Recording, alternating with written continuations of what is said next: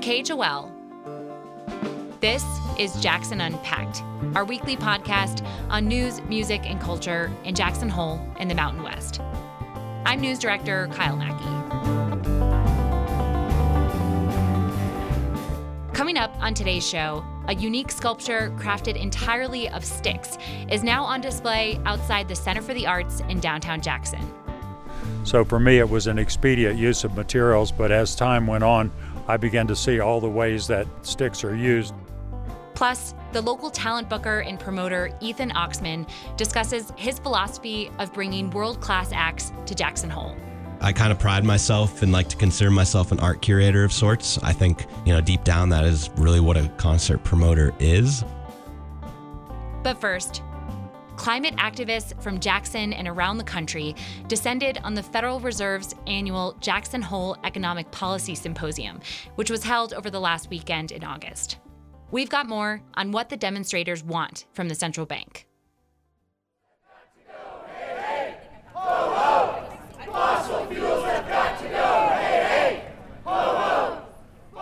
Several dozen climate activists gathered Thursday outside of the Jackson Lake Lodge in Grand Teton National Park, where the Federal Reserve held its annual Jackson Hole Economic Policy Symposium through Saturday. The event is one of the most important conferences for economists and central banking officials from around the world, and it was even more closely watched this year as record inflation continues to hurt the U.S. economy. The activists came to deliver a clear message to Fed leaders. We would like to see stronger action from the Fed uh, influencing the banks on limiting their fossil fuel financing. As uh, we had one of our Emily Park is an organizer with 350.org's Fossil Free Federal Reserve campaign.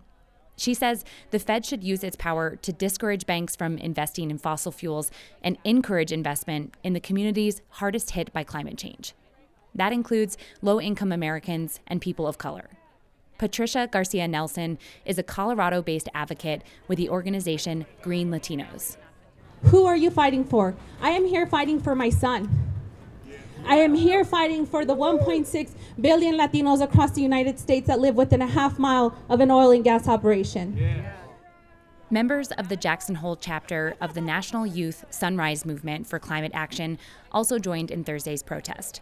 Organizers Miles Yazzelino and Anna Kerr reflected on the origins of the Jackson Hole Conference and recent local impacts of climate change. So, the Federal Reserve um, started having this meeting here in Jackson in 1982. In their literature, they were like, DC is so hot this time of year, it's miserable. So, they decided to move to Jackson uh, for the symposium because it was you could still fish. It was cold enough to still fish the waters. Beautiful place. But what they came here to enjoy, the hiking, the fishing, the beautiful lakes and mountain views, are unfortunately changing. Just last summer, smoke from the historic fires and wild- wildfires in California and the Pacific Northwest completely masked the Tetons. Sweltering heat and ongoing drought depleted streams and river levels, and fishing was required to stop by early afternoon. While the activists weren't allowed to congregate or demonstrate inside the lodge, Park of 350.org said she hoped their presence will remind the academics and bureaucrats inside that everyday Americans are, in her words, more than data points on a spreadsheet. We are real people suffering real economic consequences, and we are going to be suffering even more than we already are the, the financial effects of the climate crisis. And there is no greater threat to the stability of our financial system than the climate crisis.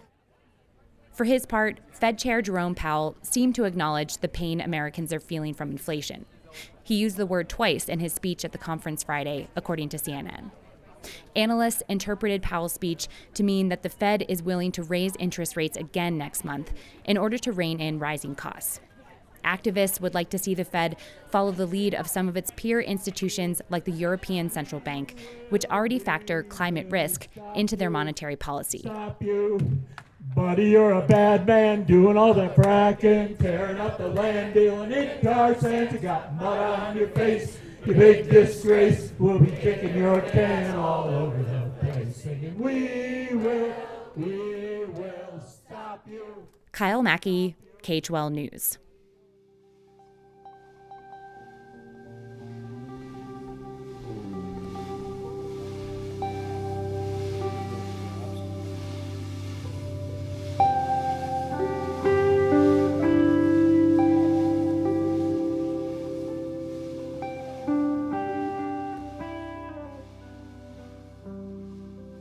Finders Keepers.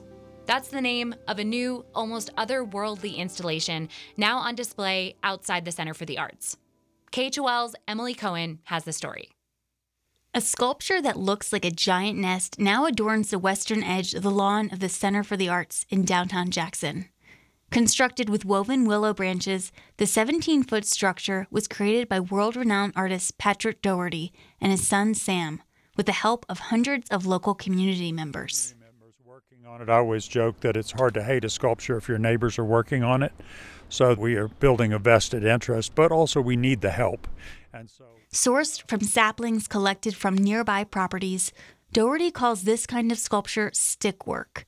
It took three weeks to build, and unlike most art, this piece is meant to be walked in and climbed on. Well, you know, artists just start doing things, they make up the reasons later.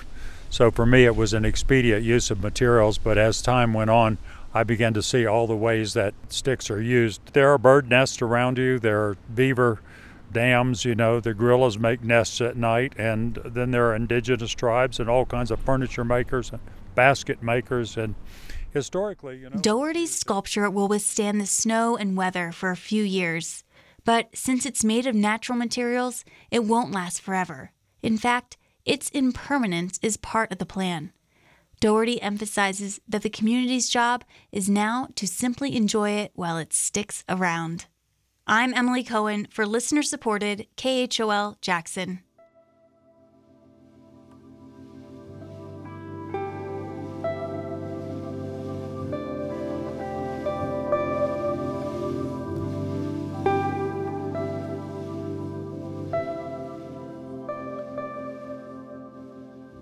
Next, the town of Jackson is moving forward with plans for a new affordable housing development.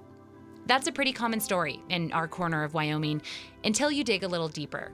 I had the opportunity to join Will Walkie of Wyoming Public Radio and formerly of KHOL to talk about how one building has stirred up controversy and misinformation in Teton County. This interview originally aired in Wyoming Public Radio's podcast Open Spaces on August 26th. Can you first tell us a little bit about why this affordable housing development is important and what the town council is trying to accomplish here? Yeah, so anyone who has spent any amount of time in Jackson, probably going back decades, but especially in the last few years, knows that Jackson is facing a real crisis in a lack of affordable housing. This is a serious issue here, and especially for the lowest income workers, it is very difficult to A, find housing, and then B, find housing you can afford, right? So, this plan is for a 48 unit affordable housing project um, that would be on one acre of town owned land and it would be for the lowest income workers. So people earning less than $52000 for one person for an individual and less than like $66000 for a family of three. So um, these are folks who are especially squeezed in the in the local real estate market. One thing one thing i hear a lot is um, folks saying that you know for any new affordable housing project you know it's just going to bring more people here. Like who is this going to serve we're going to have more people coming to the area but uh, there's actually really strong data showing that people who are already here and living here need housing now. Okay, so it's 48 units. Where is it going and what is it replacing? The location of this project is what's become controversial. Um, I, I, mentioned it's on town owned land. This is one acre of town owned land that is across from the very famous rodeo and fairgrounds, right in downtown Jackson. Um, and what was on this acre is the Teton County Fairs Exhibition Hall. Um, that building was was in disrepair and is actually being replaced after this year. So now that the, this year's fair is over, the building is actually being um, demolished, and there's a new replacement community center that's replacing that exhibit hall. And um, the town has said, you know, we all we ran on affordable housing, and you know, we support this affordable housing project that's going to go on town-owned land. Some folks still conceive the whole area to be the historic fairgrounds and don't want to see even just one acre, you know, given up uh, in their in their opinion to a, a, housing project. They see this, you know, as a historic plot that has been the fairgrounds, and they want to keep it the fairgrounds. Okay, so now to the controversy. You have a political action committee that's formed in opposition to this development. They're putting in ads in the paper. They are threatening a lawsuit What are they so upset about, and what has the opposition looked like to you on the ground? Right. This has turned into a really heated political and, and cultural issue in Jackson. Um, you have two new groups raising the public profile of this issue, I would say, um, through ads, like through mailers, stickers. I see stickers around town, really operating under this brand of save the rodeo grounds, right? And even using that language implies that it needs to be saved from something. And many local elected officials have taken issue with that and how this conversation is being framed because they say, we're not trying to get rid of the fairgrounds. We're not trying to get rid of the rodeo. In fact, the town council actually recently extended the lease for the rodeo and the fairgrounds through the end of 2030. And I believe that's uh, about the longest lease that's ever been in place for the fairgrounds and the rodeo grounds. However, uh, opponents of this housing project on the one acre in question say, you know what, we can't trust you. This is just the first cut of what is going to be a series of cuts, and eventually we're going to have no fairgrounds left. At the same time, it's made more complicated because the Teton County Fair Board actually does indeed want to relocate the fair, mostly because it's such a small space. Like there's no horse um, warm up area, for example, and they're not able to do all of the activities that they would like to do for you know a, a standard fair and, and rodeo. And so, actually, going back 20 years, the fair board has been requesting um, tax monies to purchase a larger amount of land out of town. And um, actually, many housing advocates here in town, they have also kind of seized on this and said, you know, yes, like we can make this a win-win. Let's use the town-owned, town-owned land in town for housing for workers who desperately need it, and relocate the fairgrounds out of town to a larger, more modern facility where we can have better a, a better fair and a better rodeo. So finally, at the end of the day, the Jackson Town Council is trying to create a dent in this housing problem that you just mentioned. And the story has kind of been turned into something else. It's become a story about small town politics and misinformation. What do you think that this story and this controversy in general has said about government communication in the media? Yeah, it stirred up a lot of emotion. And I think that this is a local example of the difficulties we are seeing uh, across the country of how do we maybe respectfully disagree? And how do we also agree on a set of facts? You are hearing from many town council members, for example, said in a recent public meeting that got um, very emotional, very heated. There was a lot of anger in the room, um, you know, not necessarily name calling, but allegations of town council members being corrupt or this process for the project being corrupt and um, threats of lawsuits. Um, and you did hear um, two council members in particular really push back and say hey i don't recognize this tenor of my town. Um, like this the disrespect that has come out around this issue is, is very upsetting to some people. And i do think the town council is very upset that um, this one acre near the fairgrounds or part of the historic fairgrounds, however you would like to characterize it, um, has become kind of a stand in and it's being framed as the future of the entire fairgrounds, which is not the issue at stake here it's really a local example of how difficult it is these days to find common ground on any kind of controversial topic. Kyle Mackey, thank you so much for joining me and for talking about this story. Thanks for having me, Will.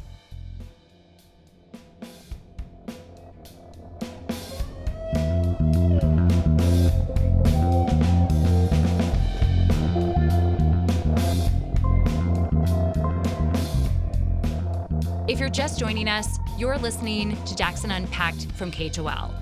I'm news director Kyle Mackey, and this is our podcast featuring reporting and interviews on news, music, and culture in Jackson Hole and the Mountain West. New episodes of Jackson Unpacked drop most Fridays on Apple, Spotify, or wherever you listen to podcasts. Coming up next, the annual Telluride Mushroom Festival took place in the San Juan Mountains in mid August. In addition to presentations on the latest in mycology, the festival also celebrated the artistic side of the fungal world. For Rocky Mountain Community Radio, Matt Hoish of KOTO spoke with some of the local artists behind one such event the Mycolicious, Michael Luscious, Mycological Poetry Show. Why write and listen to poetry about mushrooms? Rosemerry Wahtola Trommer's answer is another question. Why not?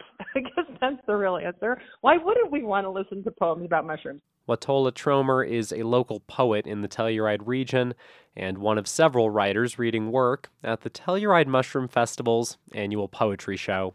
Nobody really understands them, so there's lots of mystery there. Yeah, they're they're pretty good for metaphors. It can be very poignant, it can be very funny. Diva Chisonis is also presenting work at the show.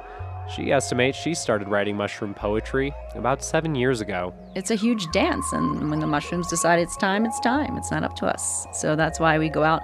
That's why it's called mushroom hunting, because you hunt and you might not get. Mushrooms are chthonic, they grow underground the fruiting body of a mushroom, which is what we see when, when we're talking about mushroom hunting, is related to a massive underground, microscopic, often mycelial network that we don't see. Art Goodtimes and Joanna Spindler are two other local poets presenting work. And it's very fleeting. It comes up for a very brief amount of time and then it deliquesces back into the ground. Mycelia is the underground network of hyphae, little tiny thread like roots that are all through the soil in fact, they say in some soils, you can, in one square inch of soil, you can find six miles of hyphae. When you walk over a hill and you see this spot and you're like, there, there, the chanterelles will be there.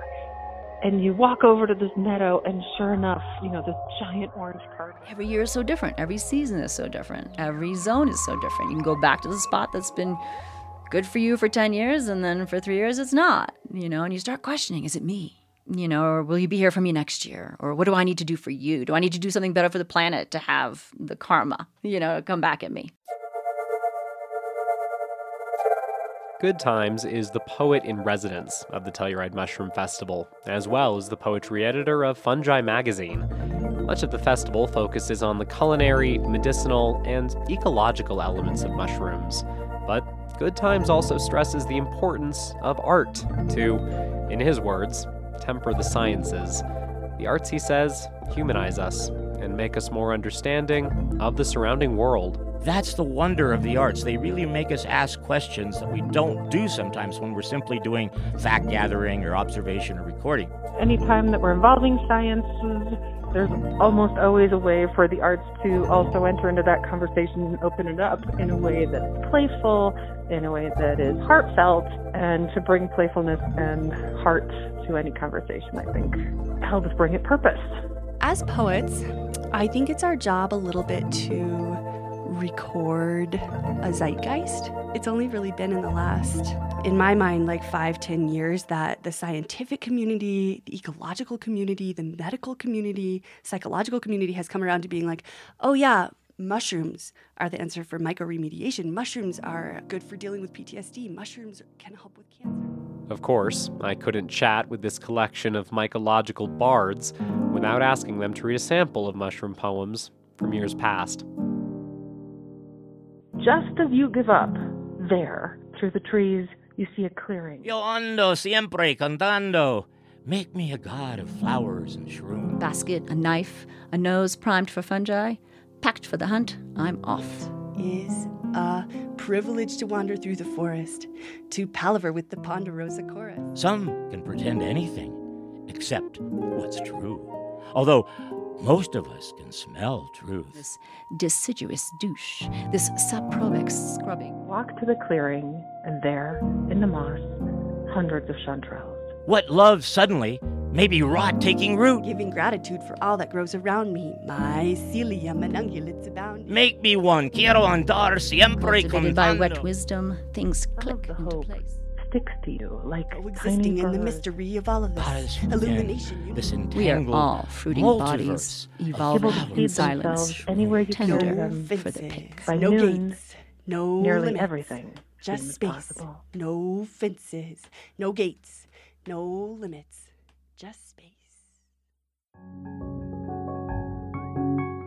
The bits of poetry read for this piece were excerpts from Rosemerry Wahtola Trommer's poem Mushroom Hunting in the Morning, Art Goodtimes' poem Siempre Cantando Flowers and Shrooms, Diva Chisonis' poem Medicine Woods, and Joanna Spindler's poem Boundless. Original music in this piece by Travis Fisher.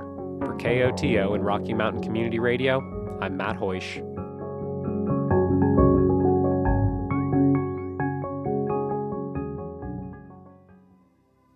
That story from KOTO in Telluride was shared with us through Rocky Mountain Community Radio, a coalition of public media stations in Colorado, Wyoming, Utah, and New Mexico, including KHOL.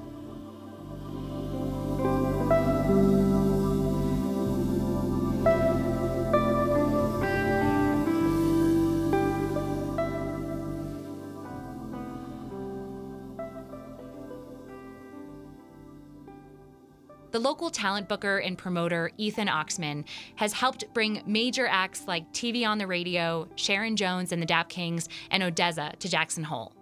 KHOL music director Jack Catlin recently sat down with Oxman to talk about the art of his industry and how he's seen Jackson's live music scene evolve.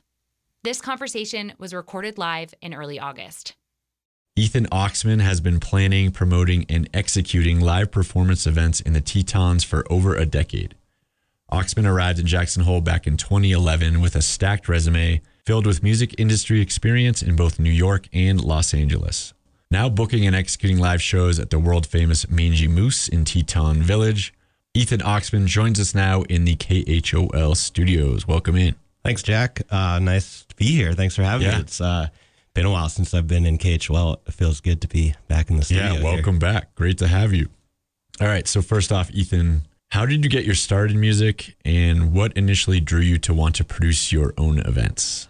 Well, I did my first concert in high school. It was a battle of bands at the local town hall building in New Hampshire, in a really small town kind of community. Yeah, it was just hooked after that. And then um, I guess when I went into college, it remained a big focus in my life. I got part of the student organization that put on concerts and we did some really cool shows with like Kanye West, Snoop Dogg, Modest Yahoo, The Roots, Wyclef Jean, like the list goes on and on. It was fun to, you know, have like a big budget from a university that we could basically play with as a bunch of students just learning how to do it. And yeah, it's just been in my world, been a big part of my life every step of the way since. Wow, Snoop Dogg at Syracuse. That must have been awesome.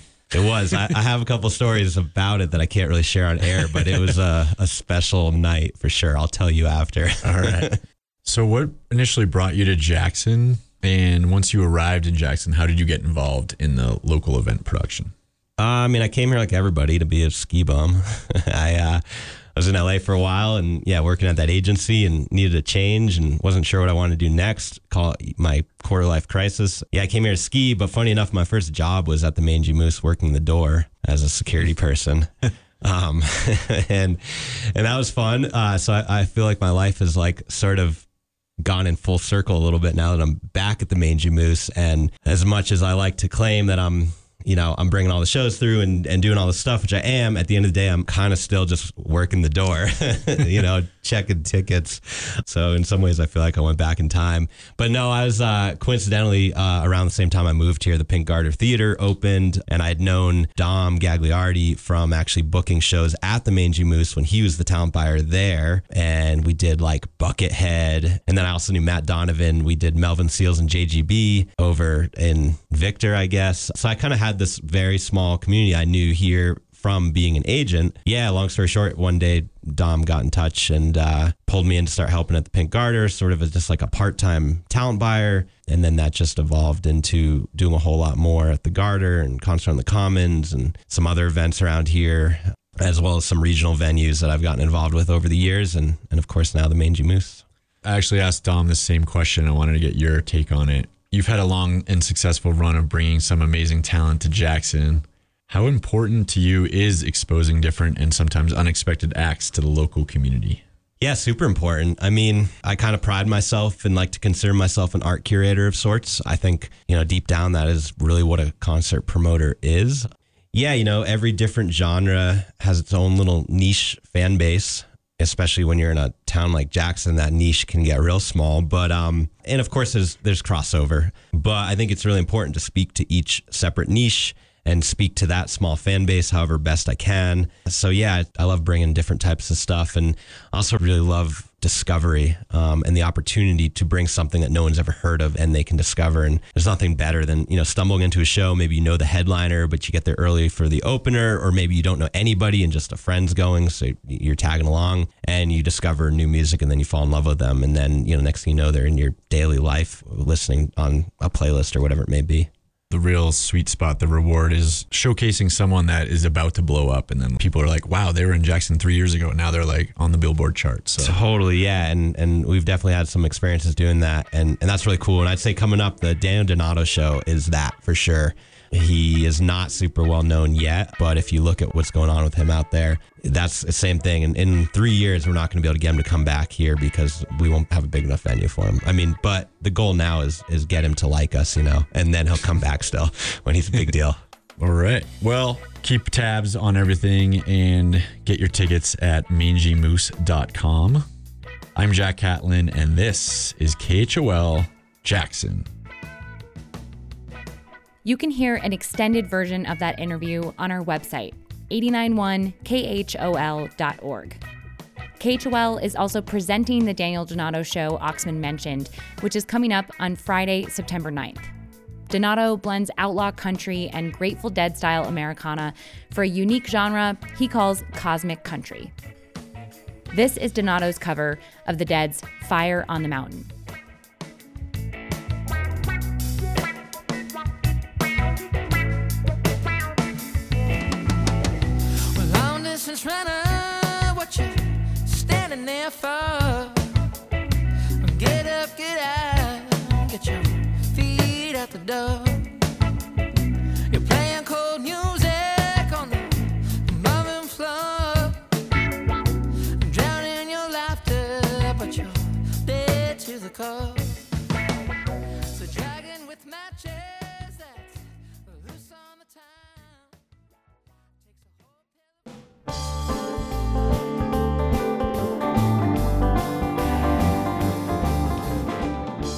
That's it for today on Jackson Unpacked. Original music for the show is by the local band Strumbucket. I'm Kyle Mackey, and this is KHOL Jackson.